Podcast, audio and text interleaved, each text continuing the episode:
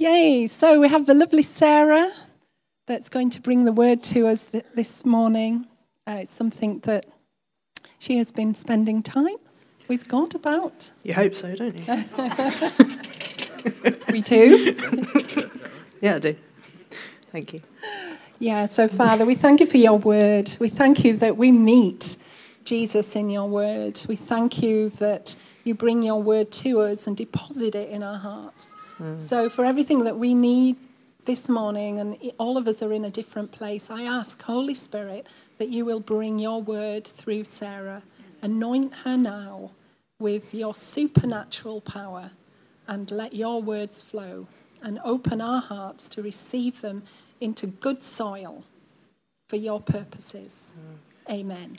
Amen. Amen. Amen. Thank you. Cool. I don't know if any of you have been praying that this morning would be a shorter message, but God might be about to answer your prayers.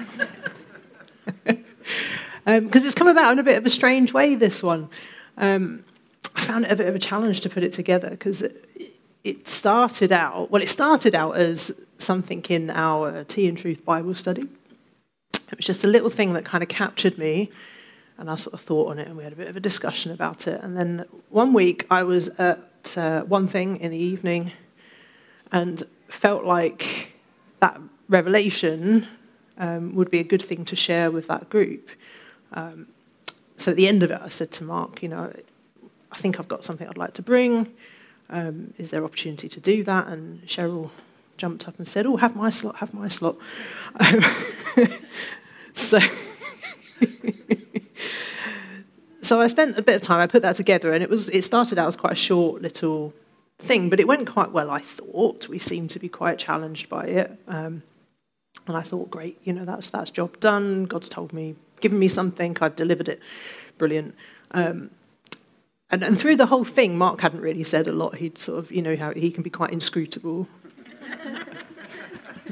and I thought, well, he hasn't corrected me, so I think that was okay. and as I was going to leave, he said, Have you got a minute? so I sort of scuttled over and um, he said, There might be a sermon in that, so you have a think and see if you can make it longer.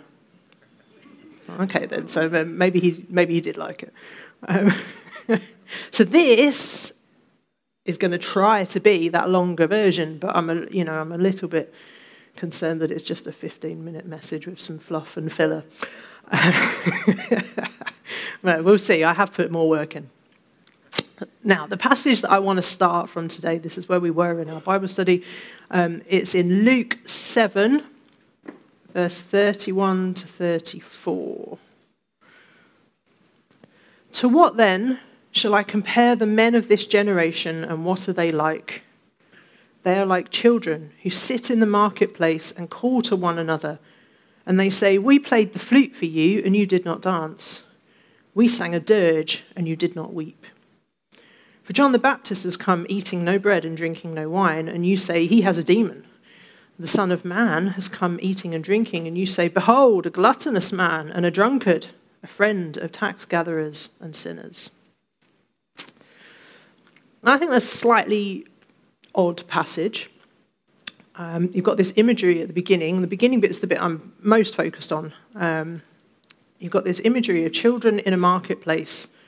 Some of you might have heard some, Misty Edwards has used this in some of her music, um, but I don't think it that helped me make any sense of what it was about um, before we looked at it in our Bible study. Um, now, Jesus here is talking to or about the Pharisees, and we see that in the verse before, because we're told, But the Pharisees and the lawyers rejected God's purpose for themselves, not having been baptized by John. Now, what were John's baptisms about? In Matthew 3:31, John himself says, "I baptize you with water for repentance." And then in Acts, Acts 19:4, Paul says, "John's baptism was a baptism of repentance." He told the people to believe in the one coming after him, that is Jesus. So, what the Pharisees had rejected here was the idea that they needed to repent. Now, why was that? And I think it's because they, they thought they already had it nailed. You know, they considered themselves to be the foremost experts on scripture of the day, and in their minds, nobody knew more than they did. They were the definition of holier than thou. Yeah, so they probably were expecting that when the Messiah appeared, he'd be on their side.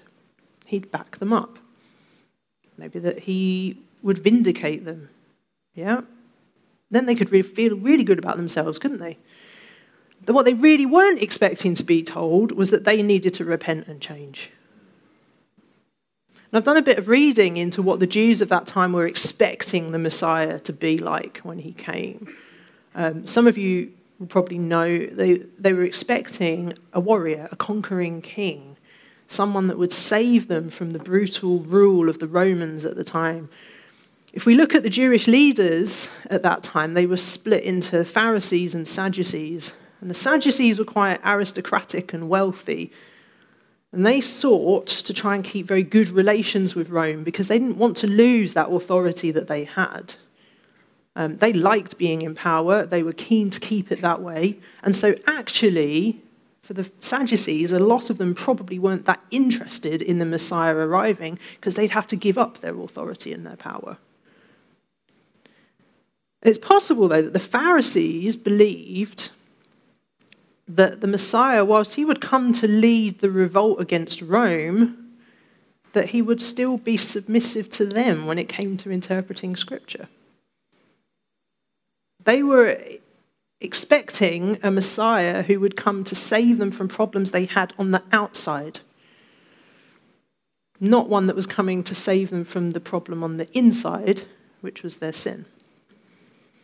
In fact, they had so much hubris and self righteousness that they probably didn't even see that they had a problem in the first place.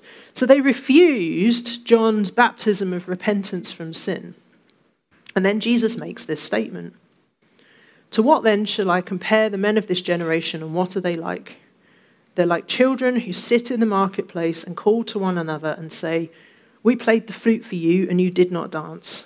We sang a dirge, and you did not weep. So, what does he mean by that? What's that imagery telling us? We played the flute for you and you did not dance. We sang a dirge and you did not weep. Now, to me, it sounds like kind of the equivalent of you didn't do what we wanted you to do. Or even more literally, you didn't dance to our tune. You didn't dance to our tune, so we don't like you. We expected this of you, and you didn't deliver. So now we're disappointed in you. You let us down, Jesus. It's quite immature in a way, isn't it? Um, that's why he likens them to children, I suppose. Um, and actually, the second half of what Jesus says shows that actually he was never going to please them, was he? They were always going to pick holes and find fault somehow because they couldn't deal with having to give up their authority. He says, John the Baptist has come eating no bread, drinking no wine, and you say he has a demon. The Son of Man has come eating and drinking, and you say, Behold, a gluttonous man, a drunkard, a friend of tax gatherers and sinners. Jesus wasn't what the Pharisees expected in a Messiah. He wasn't what they wanted. He wouldn't dance to their tune.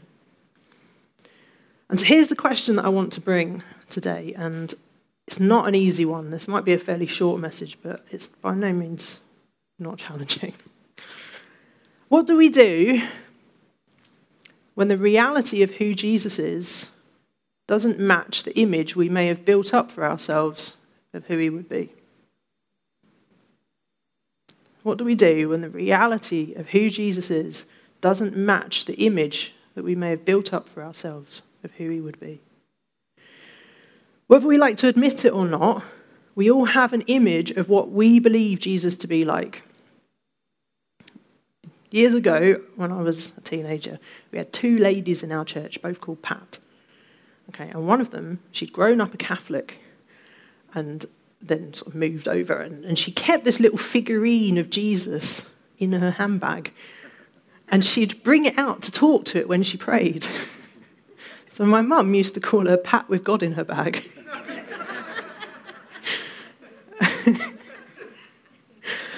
that most of us don't have such a literal representation that we bring out of Jesus when we want to talk to him, but we all have some kind of image in our head of what we think he's like. And many things will have informed the image that we have. Some of them will be good, some of them perhaps less so. Um, hopefully, obviously, the Bible is the biggest contributor because that's the best image we've got of Jesus, isn't it? Um, but we'll also have had our own individual experiences with God that will have contributed to our understanding of Him. We might have watched films, TV, where people have portrayed Him. We've heard other people say things, we've sung songs that sing about Him, and we may have assumptions we've made, whether we realize it or not, that are based on our own logic. You know, things like um, we might say to ourselves, well, I don't think God would work like that because that's not how I would do it. Or, pretty sure he'd be okay with this because to me that's logical. I don't, I don't see a problem with that. Um, you know, I think we, we make God in our own image. Yeah. And Esther and I, I think she's upstairs with the children this morning, but we've had this ongoing discussion recently over The Chosen, which many of you will have watched. Yeah. Um, it's a series depicting the life of Jesus, his disciples, and it is really good for giving this idea of what it might have felt like to meet Jesus, to follow him.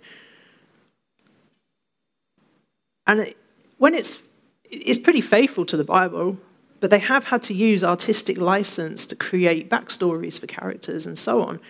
And around Christmas, Series 3 came out. I haven't actually got that far yet. Um, but on Facebook, I saw that in an early episode, there was a scene that was causing a lot of debate among Christians. You know where I'm going with this. um, it shows Jesus with James, the disciple, and he's got some sort of issue for which he would like healing, and Jesus doesn't do it. Instead, he tells James that it'd be more powerful to go out and minister as he is, and his, healing will eventually come. We're not really told what eventually means. Um, now, obviously, that's not in the Bible, is it? And actually, when I've read into it, the reason that's ended up in the series is because the actor that plays James has a physical disability, which he had hidden as far as he could from the producers, but became more obvious as they were doing the show, and they decided to write something in. Um, but there's nothing in the word to suggest that James had anything going on with him like that. And over and over again in the Gospels, we see that Jesus healed everyone that came to him. Yeah? This is the bit. Matthew 8 16. There's no point you turning to it, but I've set Jules a challenge. when evening had come, they brought to him many who were demon possessed, and he cast out the spirits with a word and healed all who were sick. Matthew 14 14. When Jesus went out, he saw a great multitude, and he was moved with compassion for them and healed their sick. Matthew 19, 2. Great multitudes followed him, and he healed them there. Matthew 21, 14. Then the blind and the lame came to him in the temple, and he healed them. Matthew 12, 15. But when Jesus knew it, he withdrew from there, and great multitudes followed him, and he healed them all. Are we keeping up? Mark 6, 56. Wherever he entered, into villages, cities, or the country, they laid the sick in the marketplace and begged him that they might just touch the hem of his garment. And as many as touched him were made well. Luke 4 40. When the sun was setting, all those who had any that was sick with various diseases brought them to him, and he laid his hands on every one of them and healed them. Luke 6 19. And the whole multitude sought to touch him, for power went out from him and healed them all. Luke 5:17 Now it happened on a certain day as he was teaching that there were Pharisees and teachers of the law sitting by who had come out of every town of Galilee, Judea and Jerusalem and the power of the Lord was present to heal them. Luke 9:11 But when the multitudes knew it they followed him and he received them and spoke to them about the kingdom of God and healed those who had need of healing.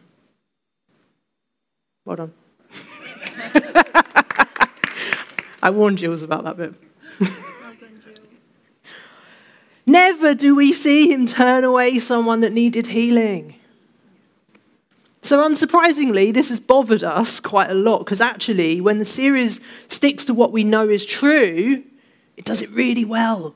It's reduced me to tears many times because it can be really, really powerful. And I don't want to take anything away from that, but we have to be so careful that we know what the word says. Because we need to be able to spot if things have been added. We need to make sure that the image and our understanding of Jesus and who he is isn't being too far influenced by these things. I'd suggest that what's happened with the inclusion of that storyline is that people have used assumptions of their experiences now that we don't always see everyone receive healing. And they've used that to assume that Jesus wouldn't have healed everyone when he was on earth. The image that they've created of Jesus is based on an assumption of their own logic, not from the evidence that we have in the Word, of which there's plenty. Now, it's one thing, isn't it, to see when other people get these things wrong. Um, but what about in ourselves? I think that's harder. Are there areas where we're subconsciously expecting Jesus to dance to our tune. How often do we, or other churches or whoever, come up with an idea without including God in that process, and then we pray and ask God to bless it? Yeah? Do we go to the Word and ask the Holy Spirit to show us what Jesus is like? Or is it just easier to read or watch someone else's conclusions? The assumptions that we see with the Pharisees about what it would be like to receive the Messiah in their lifetime reminds me a bit of how some people approach marriage. Before you get married, it can be really easy to create an idea in your head of what marriage should look like and what marriage should feel like. Um, they're quite often based on what we've witnessed growing up, for good, for bad. Um, but I think also we tend to pick up things that we've seen on TV, films, and so on, get these ideas that we've built up that's going to be like a Disney princess film, and we're just going to meet, fall in love, and, and it will live happily ever after. There's never going to be any hard work involved. and I wonder sometimes that people end up more in love with the idea of being married than the actual reality of it. But the thing is, if I do that, if I come into a marriage relationship with all these assumptions on what the other person will do for me, then I'm imposing my desires on them about who they should be. And then what happens if they fail to meet them? If Rob doesn't measure up to my expectations of who I've decided he ought to be, has he failed? Does it mean he doesn't love me? I can't make him dance to my tune. I've seen women try and make their husbands dance to their tune, but ultimately we, we shouldn't, we can't do that. He's not just there to meet my needs, even though he might really want to try and do that. Instead, we've got a relationship based on the reality of getting to know who the other person actually is and falling in love with them for who they are not being in love with the idea of who they should be for me. In relationships with other people, that means understanding that all of us are imperfect. You know, we're seeking to love each other, we're seeking to cover each other in that. But with Jesus, he's perfect, isn't he? So if we suddenly realize that he's different to what we imagined, who needs to change? We do. And sometimes that might be something like we get a revelation of his love towards us. And we need to try and learn to trust him more as a result. We can realize that he is a trustworthy God. Other times it might be a bit more difficult. It might be that he shows us perhaps that something that we thought wasn't a problem actually is sinful in his eyes. And we need to repent with the, as with the example of marriage, we should be getting to know God more and more as we live in relationship with Him. You know, we've focused a lot lately as a church, haven't we, on intimacy, relationship with God, relationship with Jesus. Um, several of us are doing the Drawing Near series, We've got our own little Papworth version of that. Um, but if you're not in a group, that material, you can access that for free on your own if you want to do it in your own time, at your own speed. So don't let the need to go to a group put you off from doing it because it's very good. And the sessions, the little videos, they're only short, no, no more than about 25 minutes. Um, I'd really recommend it because it, it really does encourage you to draw nearer to God. And if we're doing that, if we are putting effort into drawing near to God, it should be inevitable that He reveals more and more to us. And I want to make sure that I'm going after Jesus for the reality of who He is and not some false image that I've created for myself in my head. So I want to ask the question that I proposed earlier, which is what do we do when the reality of who Jesus is doesn't match the image that we've built up for ourselves of who he would be. Now, I'd hope that in the places where I'm wrong about the image I have, that God would show me that, that he'd bring truthful correction. But when that's been revealed, I'm faced with a choice, aren't I, about how I respond, just like the Pharisees had a choice. I can either be like the Pharisees and I can refuse to repent. I think, no, no, I'm sorry, I've got this right. I can continue. I can complain that God isn't doing what I think He should be doing. He's let me down. He doesn't love me enough. You know, I've played such and such a tune and He won't dance to it, and now, yeah. Or I can choose to repent. I can acknowledge that if God and I have got different ideas about something, it's always me that's wrong. And I can ask Him to help me get to know and love the real Him better. I think the more that we're willing to abandon the wrong bits of the image that we've created, I think the more that God would trust us to reveal Himself to us. Because how many of us would want a partner or a future partner who is more interested in the idea of what they think we should be rather than who we actually are? Yeah, I, I, I wouldn't like that. Um, we want to be loved for who we really are, don't we? And so does God. He doesn't want a bunch of people who have got a set idea about what he should be fulfilling for them. He wants a bride who will commit to getting to know the real him and loving the real him. So I don't know how long that's taken me. That's quite short, wasn't it? But, um, you know, I thought that I don't like to pad things out just for the sake of it. I'd rather come and bring a, a challenge, and it takes as long as it takes. But I want to pray. Um, if anyone feels like that's really impacted them, um, then do you know do grab somebody, anyone you've seen at the front, or anyone that you know, and ask them to pray with you. But we'll uh, we'll pray now, and yeah. Father God, I thank you that you are so intensely interested in us and having a relationship with us that you sent Jesus to rescue us and make it possible that we can live in relationship with you.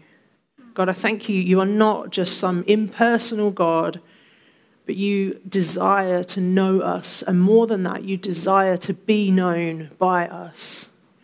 And Lord, I pray that you would, where we've got these wrong images in our head, where we've got bits that are not accurate, that I pray that you would graciously show us where we are wrong, and Lord, that we would have the courage to accept that and to turn from that image, and that you would show us the correct image. You show us the reality of who you are, Lord. Thank you for all these lovely people that we have in our church. I pray that as we keep pressing on to try and know you better and to know you more, that you would help us in that. Mm. Thank you, Lord. Thank you, Lord. Yeah, I pray that as we go from here, that we would keep our ear inclined to you, that we would keep seeking out to get to know you more, and that we would come directly to you for that, not just to some third party for some revelation that someone else has already tried to chew up and digest and then spit back out again. But Lord, you just give us that personal one to one relationship. In Jesus' name. Amen.